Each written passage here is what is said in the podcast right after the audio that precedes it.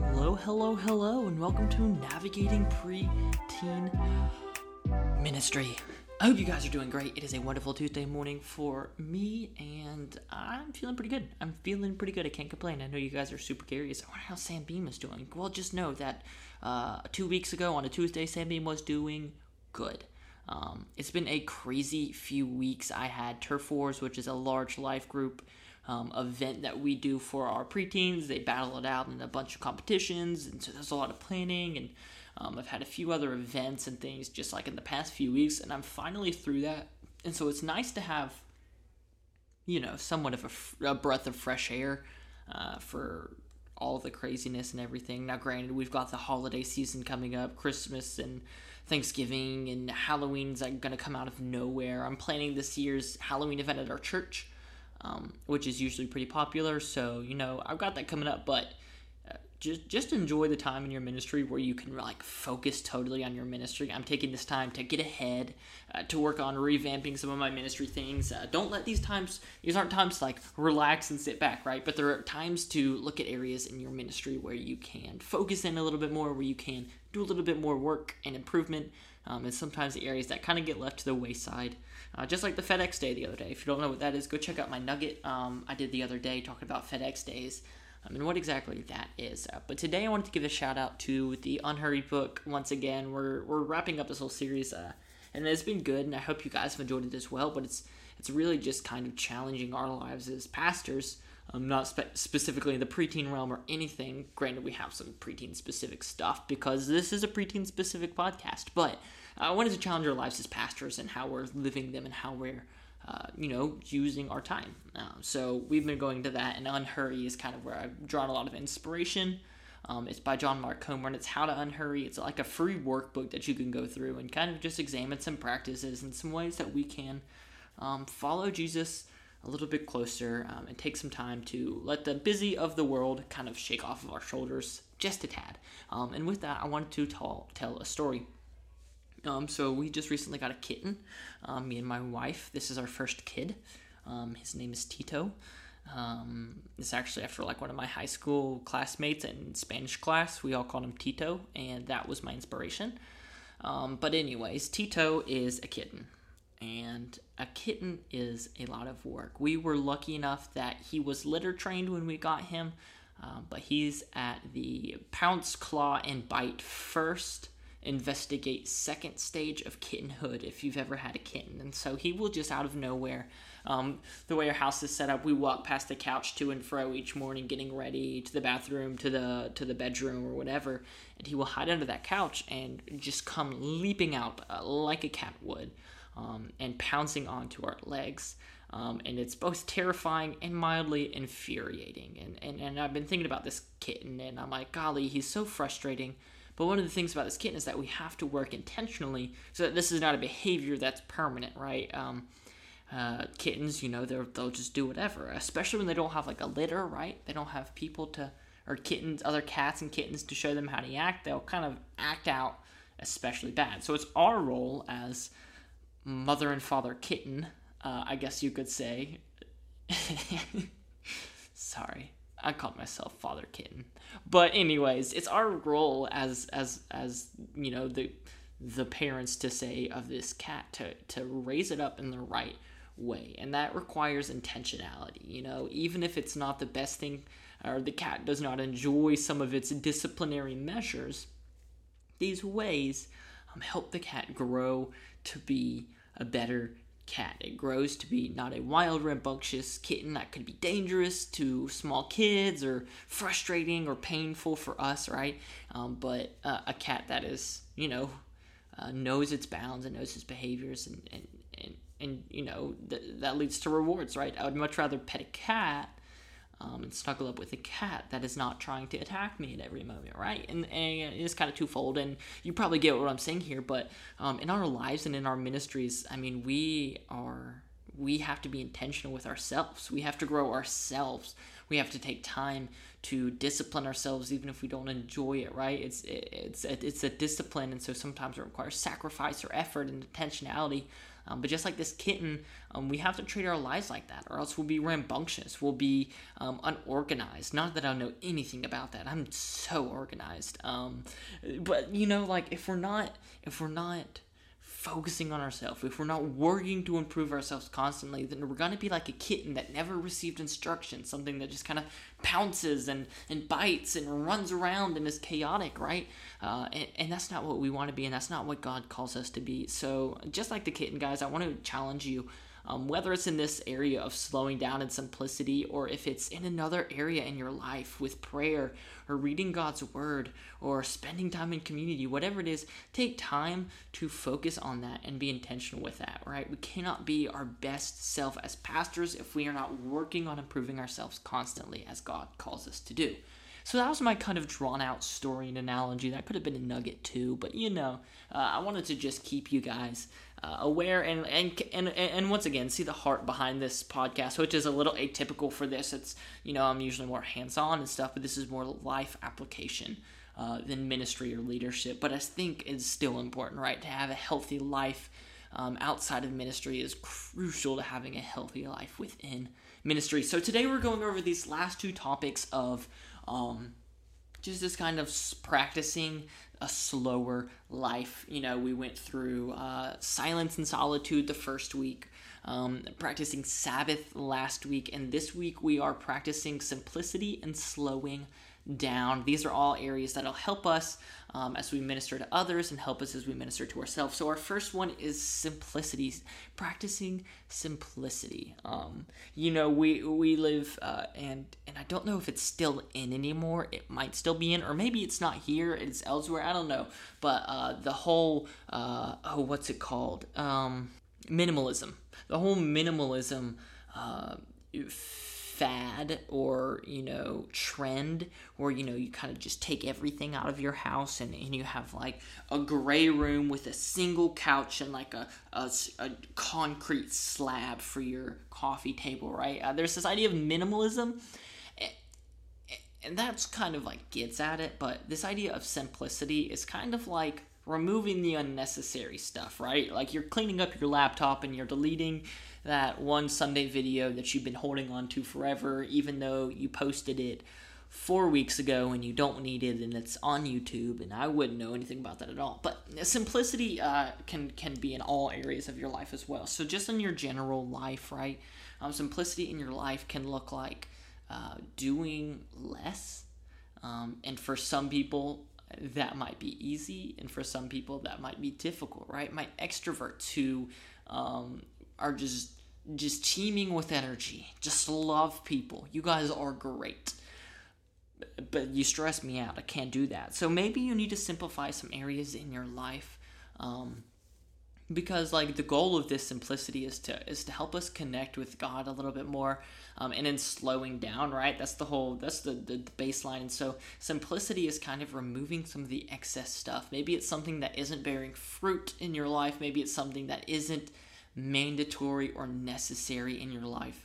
Um, and in what you do, uh, simplicity can have an impact there. Um, and, and in your stuff as well, right? Uh, we have a lot of stuff, guys. Uh, if you've ever heard the, the statistics on storage units, there's like enough storage space for everyone in America to have their own little storage room, right? I think it's like a five by five foot storage room. Everyone could could we could literally house all of America in America's storage units, which is just crazy to think about. Um, but uh, yeah, we have a lot of stuff, uh, and so maybe it's it's different. John Mark, who has taken this all the way. Uh, he it lives so simple that he has like three outfits he wears a week, right? And so like you know he kind of cycles them throughout the week and you don't have to go that extreme i'm not asking that but um, maybe go through and remove some of the unnecessary things in your life there's extra knickknacks um, or, or maybe just simplifying your phone. Um, there's a practice of, of dummying your phone that i did for a few weeks and i honestly need to go back to it. I miss it. Um, but it's just turning off a lot of your notifications. You turn your phone to grayscale, and it just kind of simplifies your phone um, in your life a little bit, a few less notifications, a few less buzzes, and it gets the important stuff like texts, uh, but it kind of draws a line there for for just your life. So maybe you need to simplify some of your items, uh, some of your uh, just stuff, right? We have a lot of it, and so getting rid of that. And if you go into the how how to unhurry workbook, there's like more detail in this, but uh, just calling out some general things here um, is, and simplicity in your work. And, and we think, okay, simplify my work. I don't know how to do that. Uh, but it could look like a lot of things. Maybe it's creating a more simple system for you to follow, right? We can get so into our systems and planning and all of that that our systems and planning become more of a burden than a help. Um, or maybe you're just simplifying some of the things you're doing in your ministry, guys. Um, maybe you're just trying to do too much. Maybe you need to get back to some of the simpler topics, right? It's, it's like we get, and, and I you know, like this is not like a, a call out or anything. This is just facts of, of ministry as we get so distracted on what we can do next, what we can do better. Uh, we're currently, you know, we've switched curriculums, and so we're looking at how to how to frame these uh, posters we got for the curriculums. And there's like, I want the best, you know, and I want these giant posters that are beautifully plastered across our walls. But you know, the reality is that that an 11 by 17 poster will be just as fine um, and it'll do just the same job and, and it'll require less work less money and, and, and less time and so i can work on other things. So maybe simplifying in your ministry um, and then applying this to our preteens is like what, what what's the goal of simplicity in our preteens? And and I think that we know by now in our culture and in our world and, and all that we're experiencing as as people and as a culture that that stuff is just the new norm, right? That you know you need to upgrade to the next iPhone every year when it drops, and you need that new MacBook with the A1 processor because it's going to be so fast, and you're so tired of your 2016 MacBook uh, not being able to process videos fast enough. These are not real examples at all from my life, right? But the culture calls for us to want stuff. We want a bigger house, a better car, clothes that make us look good, right? And, and so we need it and we need it and we need it. And the reality is, not only does it damage our planet, right? Because of our obsessive culture. Um, one statistic says that if the entire world consumed like America consumed, then we would need six Earths to be able to keep up with that consumption, guys, which is just crazy. Um, so not only does it hurt our planet, but it hurts our souls. It causes um, strife, right? Idolatry between us and God and the world, and mixed images. And so, in simplicity, guys, just um, when we're talking with our preteens, make sure that we're sharing that that heart of simplicity, right? That we don't need to have more stuff, that we don't need to have the next Jordan drop, or we don't need to have uh, the next fashion trend or the next iPhone or whatever. That we can be content in God and what He provides for us, and and you know He loves us well, and we're blessed to live where we live.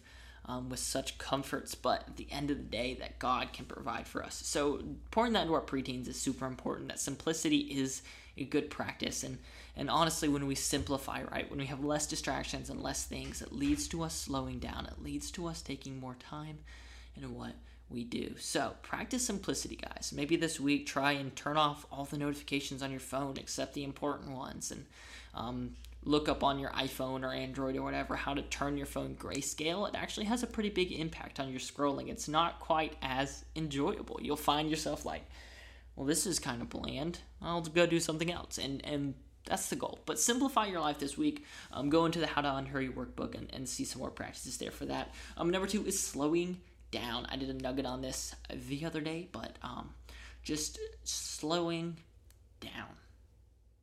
It's just taking time. Um, and slowing down can look like a lot of things, all right? Slowing down outside of the work, uh, it can look like waking up an hour early. I know, I know, I know. An hour early is a lot an hour of sleep is like make or break for your day. At least it is for mine. I don't know about you guys, but like an hour of sleep is like a make or break, right? Like if I go to bed at 10 versus 11, I could like make or break my next day.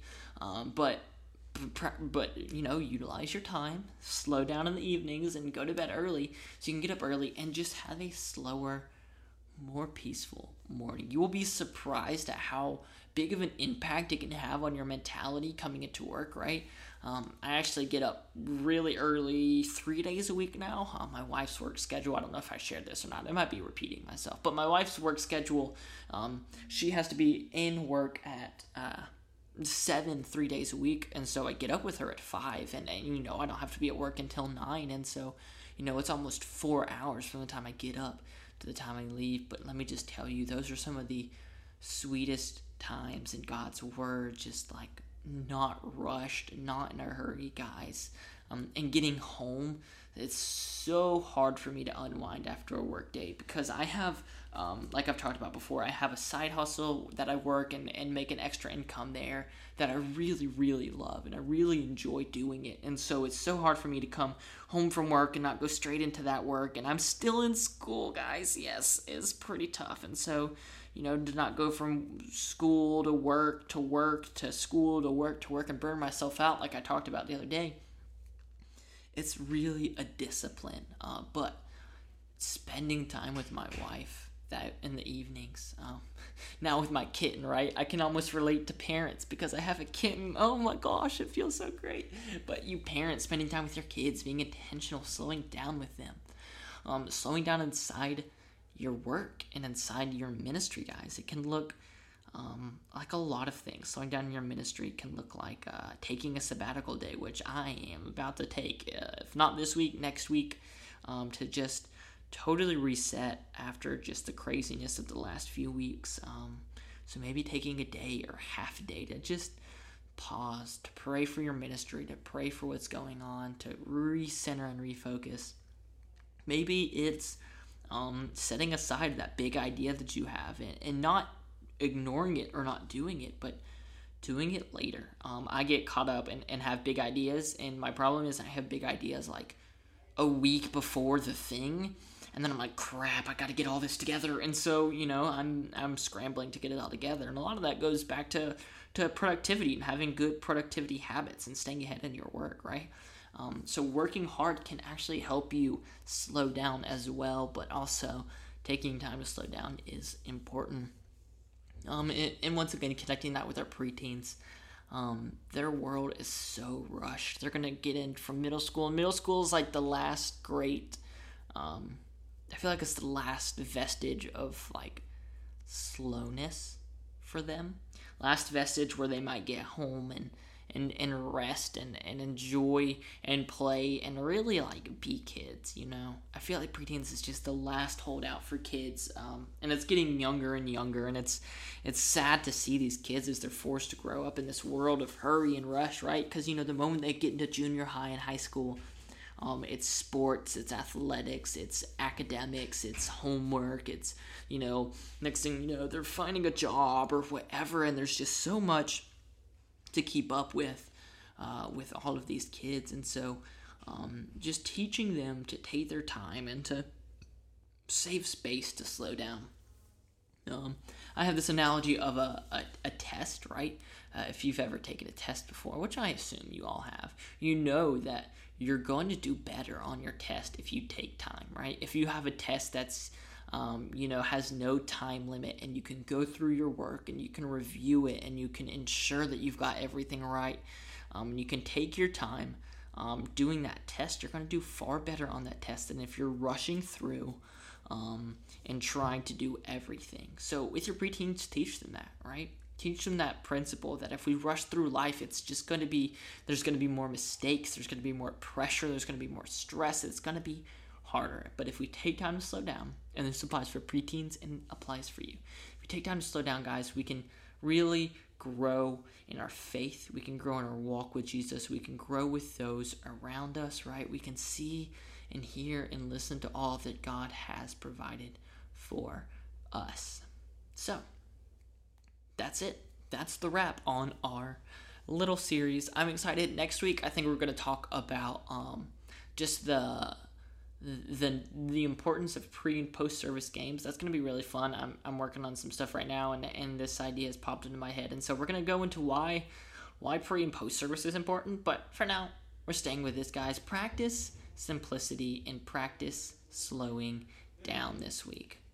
So with that, um, I will see you guys next week. I'm super excited for next week's podcast and be on the lookout for Monday's nugget. It's going to be nuggalicious.